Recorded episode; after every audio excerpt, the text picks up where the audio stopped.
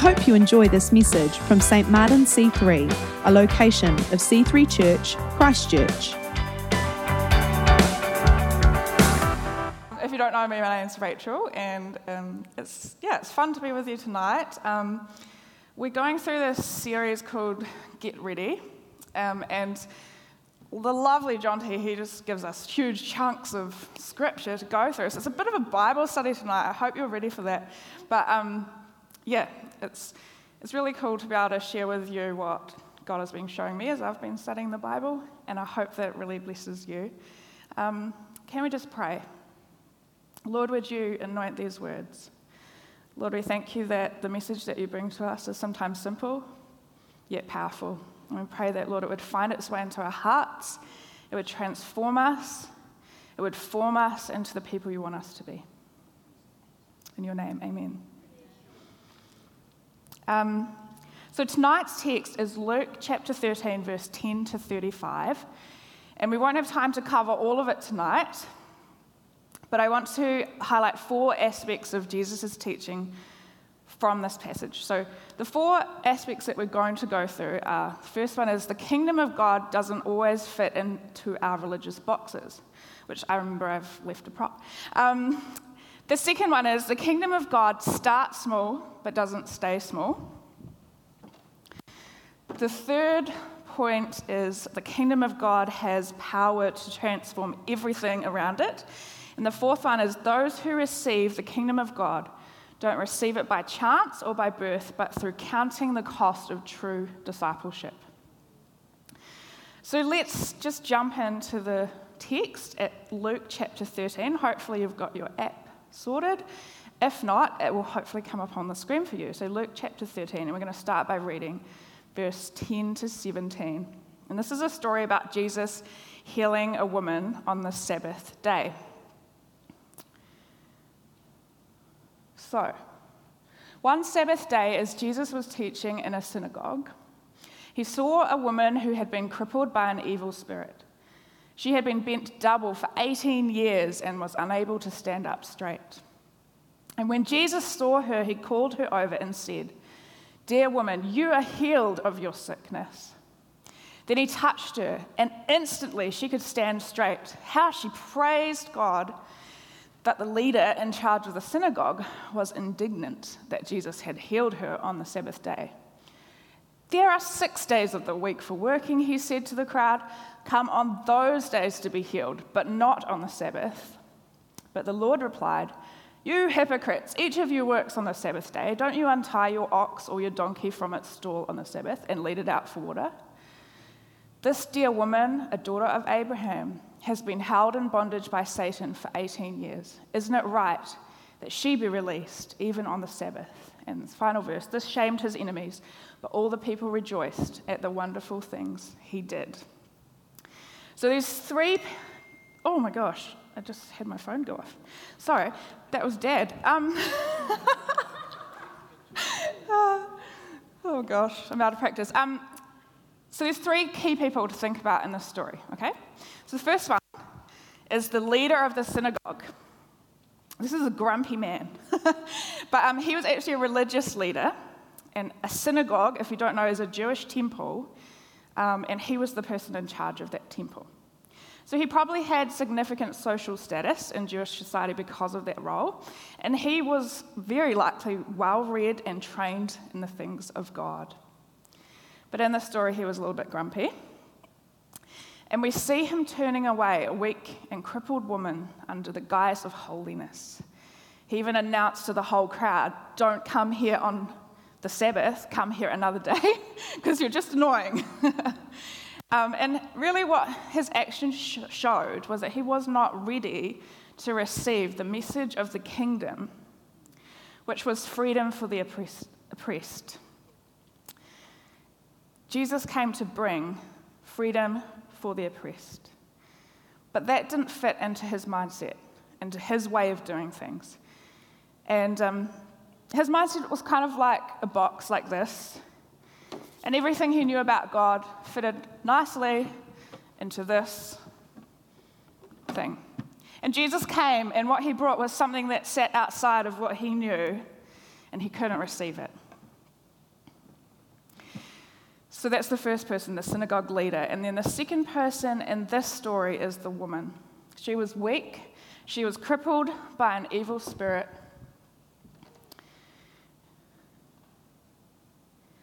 Um, she wasn't welcomed by the religious community. Instead, she was seen as a nuisance, but not by Jesus. Jesus saw her and he noticed her pain and he touched her and he healed her. And as a result, she praises God. So that's the second person in the story. And the third person, of course, is Jesus. He saw the woman, he noticed her pain, he touched her and he healed her. And by doing this, he demonstrated the authority and power of God's kingdom to bring freedom. And in doing this, he also exposed the religious leaders of the day. He exposed them as false, as pretending to be spiritual, pretending to play the part of being part of his kingdom or being part of something that God was commissioning. But actually, they weren't able to see that the kingdom was right in front of them. That when Jesus came to bring this healing and freedom, they could not recognize it. And so he calls them hypocrites, which basically means actors. You're just pretending.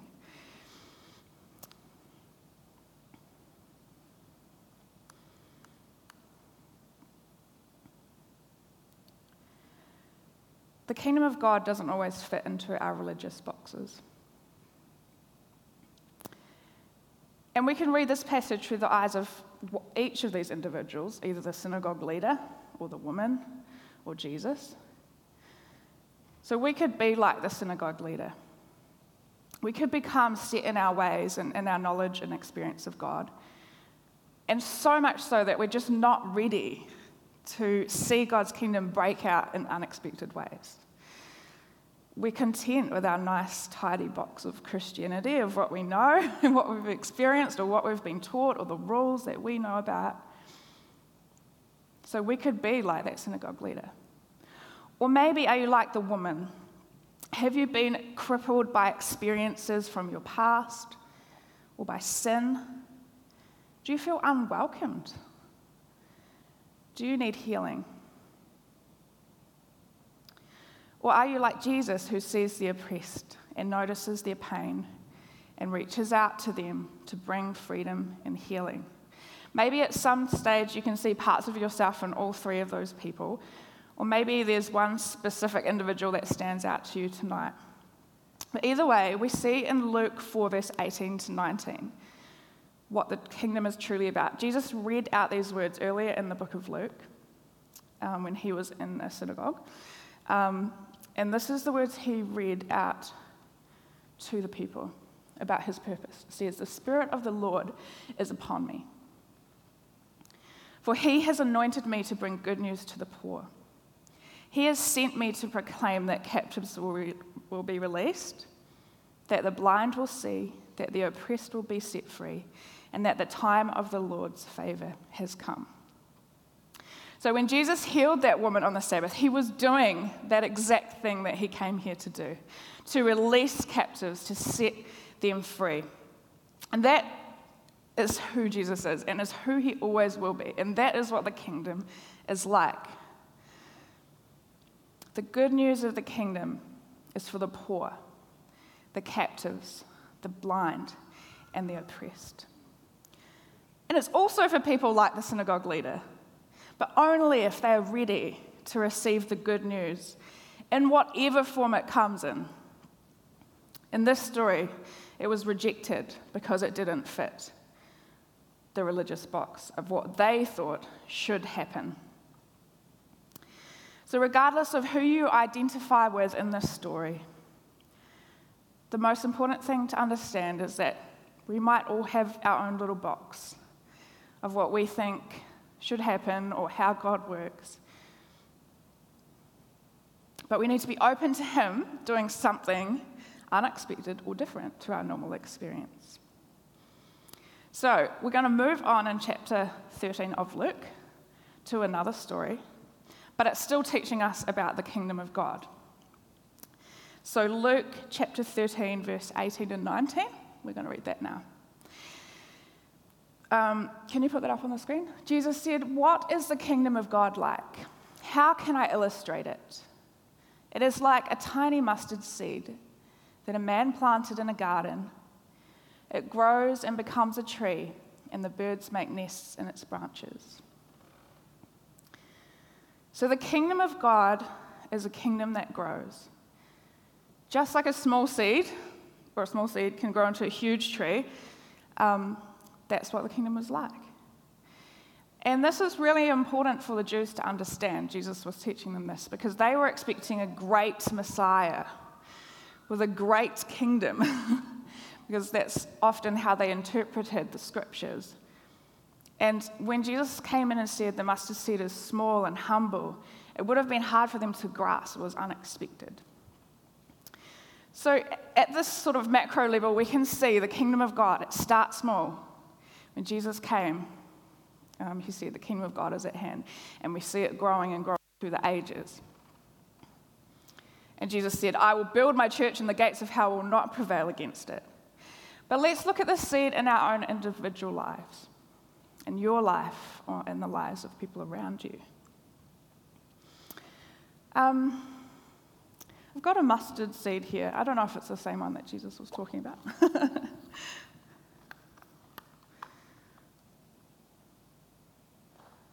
okay, can you all see that? It's so small. But how easy is it to miss a small seed? To overlook it or to see it as not very important or not that amazing. Yet within the seed is the power to transform a life, to transform your life, to transform the lives of those around you. And your testimony starts with the smallest of seeds that once it's planted will grow into something much larger and much more obvious. Have you been looking for a mature tree and failing to miss the seed in your life or in the lives of others around you? You see, the kingdom starts small, but it does not stay small. So we need to be careful that we don't overlook the small seed, the small beginnings of God's kingdom um, growing in our lives and in our community around us. If we see the seed and, we, and we, what if we didn't overlook it and think, oh, that's really small? What, is that really the kingdom? What if we saw the kingdom and said, yes, and we celebrate and rejoice? and we say, More, Lord, your kingdom come. More, Lord, your will be done.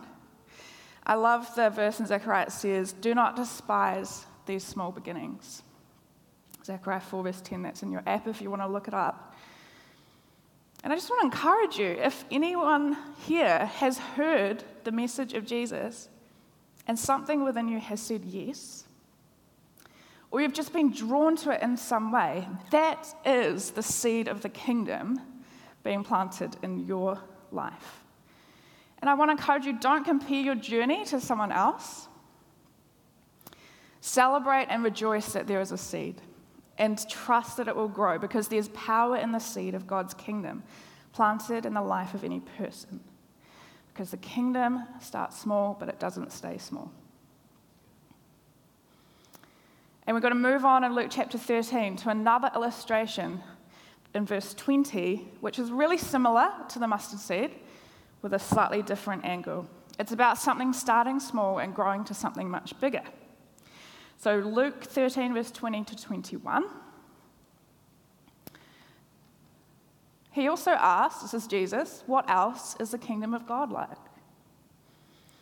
It is like the yeast a woman used in making bread. Even though she put only a little yeast in three measures of flour, it permeated every part of the dough. So, this illustration shows us that the kingdom of God will go everywhere and spread throughout the whole world. It will begin in a small way, like the mustard seed, but it will transform and change the things around it wherever it goes. And you can't stop it. it signifies the power of the kingdom. You know, like yeast mixed with flour and probably a bit of oil and salt is a change agent to change three simple ingredients into the most delicious carbohydrates possible. and I'm just like yeast can change some simple ingredients into something beautiful like bread, which I love. It's so much greater and more delicious than just eating flour or salt or oil or yeast by itself. The kingdom has the power to transform everything around it. And I want to um, I want to ask you, what transformational change is God bringing to your life and to this church community? Are you looking for it? Are you expecting it?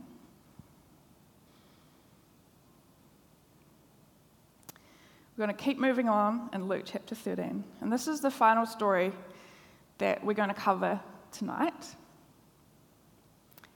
Luke chapter 13, verse 22 to 30. Are you all with me? Yes.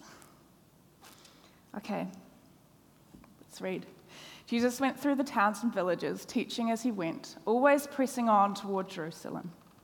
Someone asked him, Lord, will only a few be saved? He replied, Work hard to enter the narrow door to God's kingdom. For many will try to enter, but will fail. When the master of the house has locked the door, it will be too late. You will stand outside knocking and pleading, Lord, open the door for us. But he will reply, I don't know you or where you come from. then you'll say, But we ate and drank with you, and, and you taught in our streets. And he will reply, I tell you, I don't know you or where you come from. Get away from me, all you who do evil. There will be weeping and gnashing of teeth, for you will see Abraham, Isaac, Jacob, and all the prophets in the kingdom of God, but you will be thrown out. And people will come from all over the world, from east and west, north and south, to take their places in the kingdom of God. And note this some who seem least important now will be the greatest then, and some who are the greatest now will be least important then.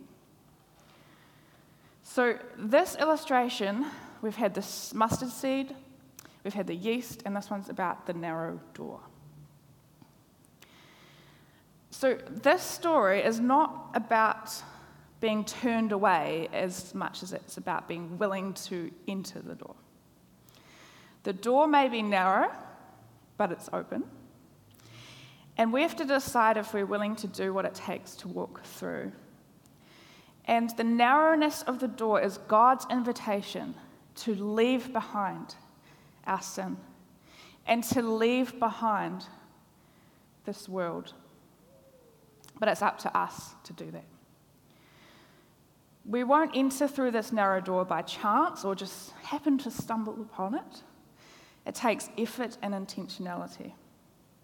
And we see in this story that many will partake at the table.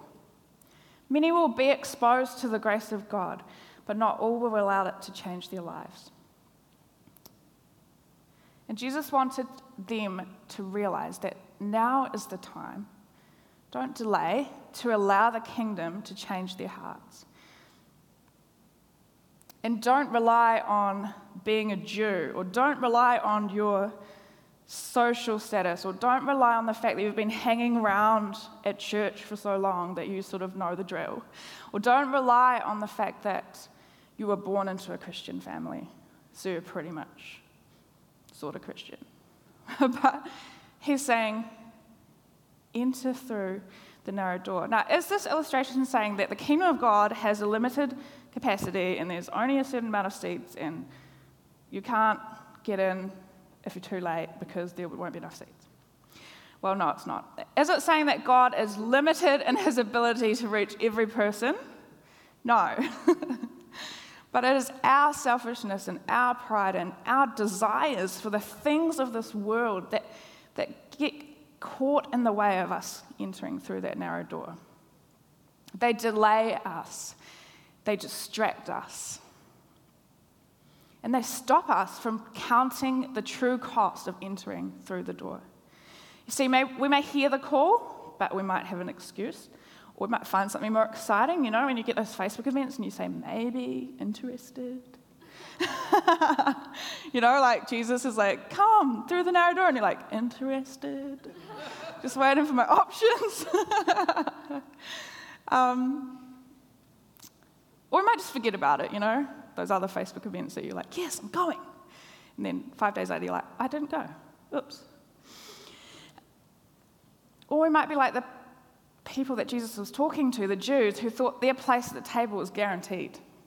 They could just turn up whenever, whenever they were ready and whenever they had time, and it would be sweet. Um, I just want to read a quote by a theologian called Ralph Wilson. He says, It's about this passage. Why can't they get in?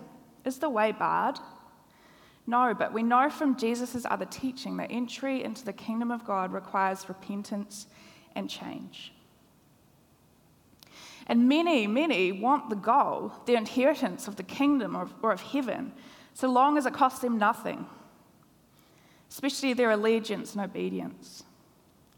And so they try to enter, but they do not succeed when they learn the cost. And in this passage of Scripture, Jesus uses these words make every effort to enter through the narrow door.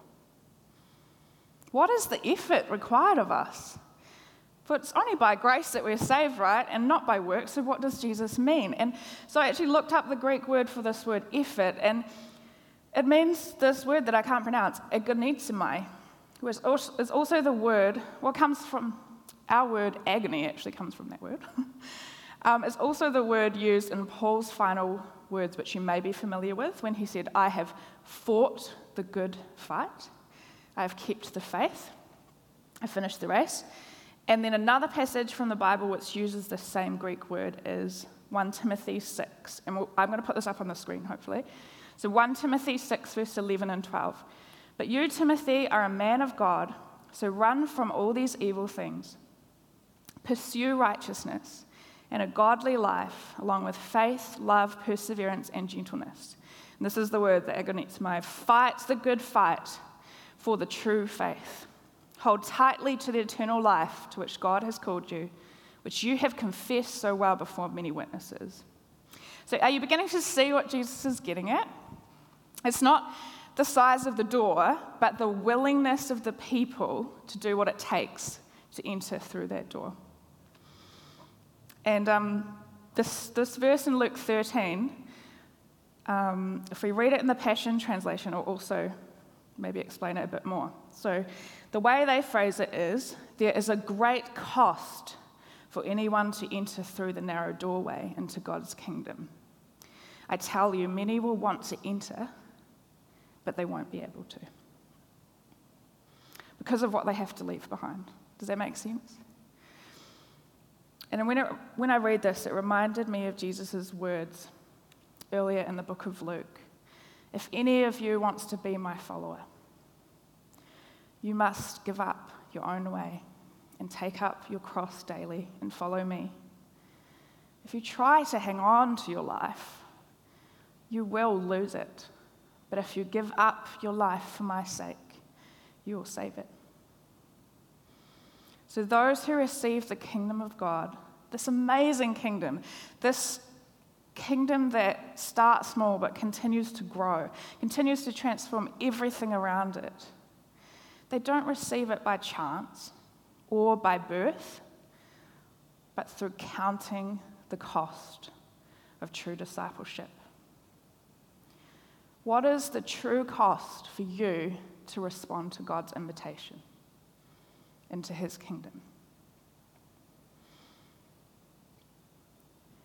Are you willing to surrender everything in order to say yes to the invitation? To enter through the narrow door and join in with this banquet? Are you continuing to say yes? Maybe you made a decision at some point. But this is a daily question for us to answer. Because the cost is surrender. It's all of our lives lived in total obedience to Christ. And it may look different for every single person in this room. because it's not a list of rules, but it's a life lived in relationship and in communion with Christ. That is the cost. It's not something we accidentally fall into, it's something that requires us to make every effort. So let's recap on the four points that I read out at the beginning as we just think through this fast paced Bible study of Luke chapter 13. Point number one the kingdom of God doesn't always fit into our religious boxes. Point two the kingdom of God starts small, but it doesn't stay small. Three, the kingdom of God has power to transform everything around it. And number four, those who receive the kingdom of God don't receive it by chance or by birth, but through counting the cost of true discipleship. And I want us to just take some time now to reflect on those things.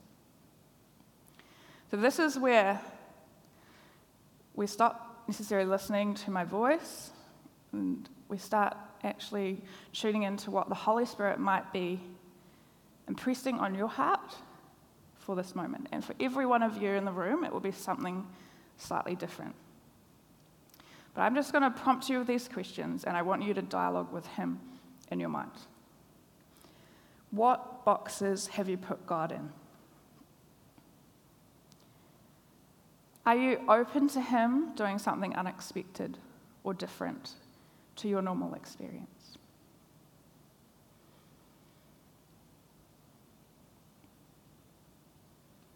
Where have you overlooked the small seed of God's kingdom in your life or in the lives of others?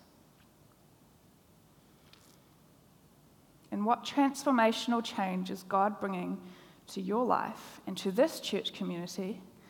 Are you looking for it? Are you expecting it? And are you celebrating it? The final question is what is the true cost for you to respond to God's invitation into his kingdom? This is not necessarily about becoming a Christian for the first time, although if you have not done that, that is the best place to start. to say yes to Jesus for the very first time. But this is also for people who have been around church forever. Are you counting the cost? Are you living in obedience to Jesus and communion with Him.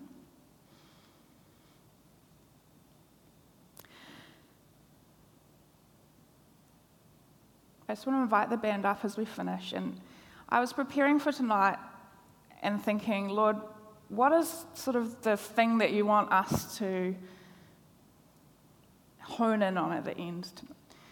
You know, like we go through all these different points and there's lots of things that we can take away, but there's one thing that I think that God really wants to say to us as a whole church community,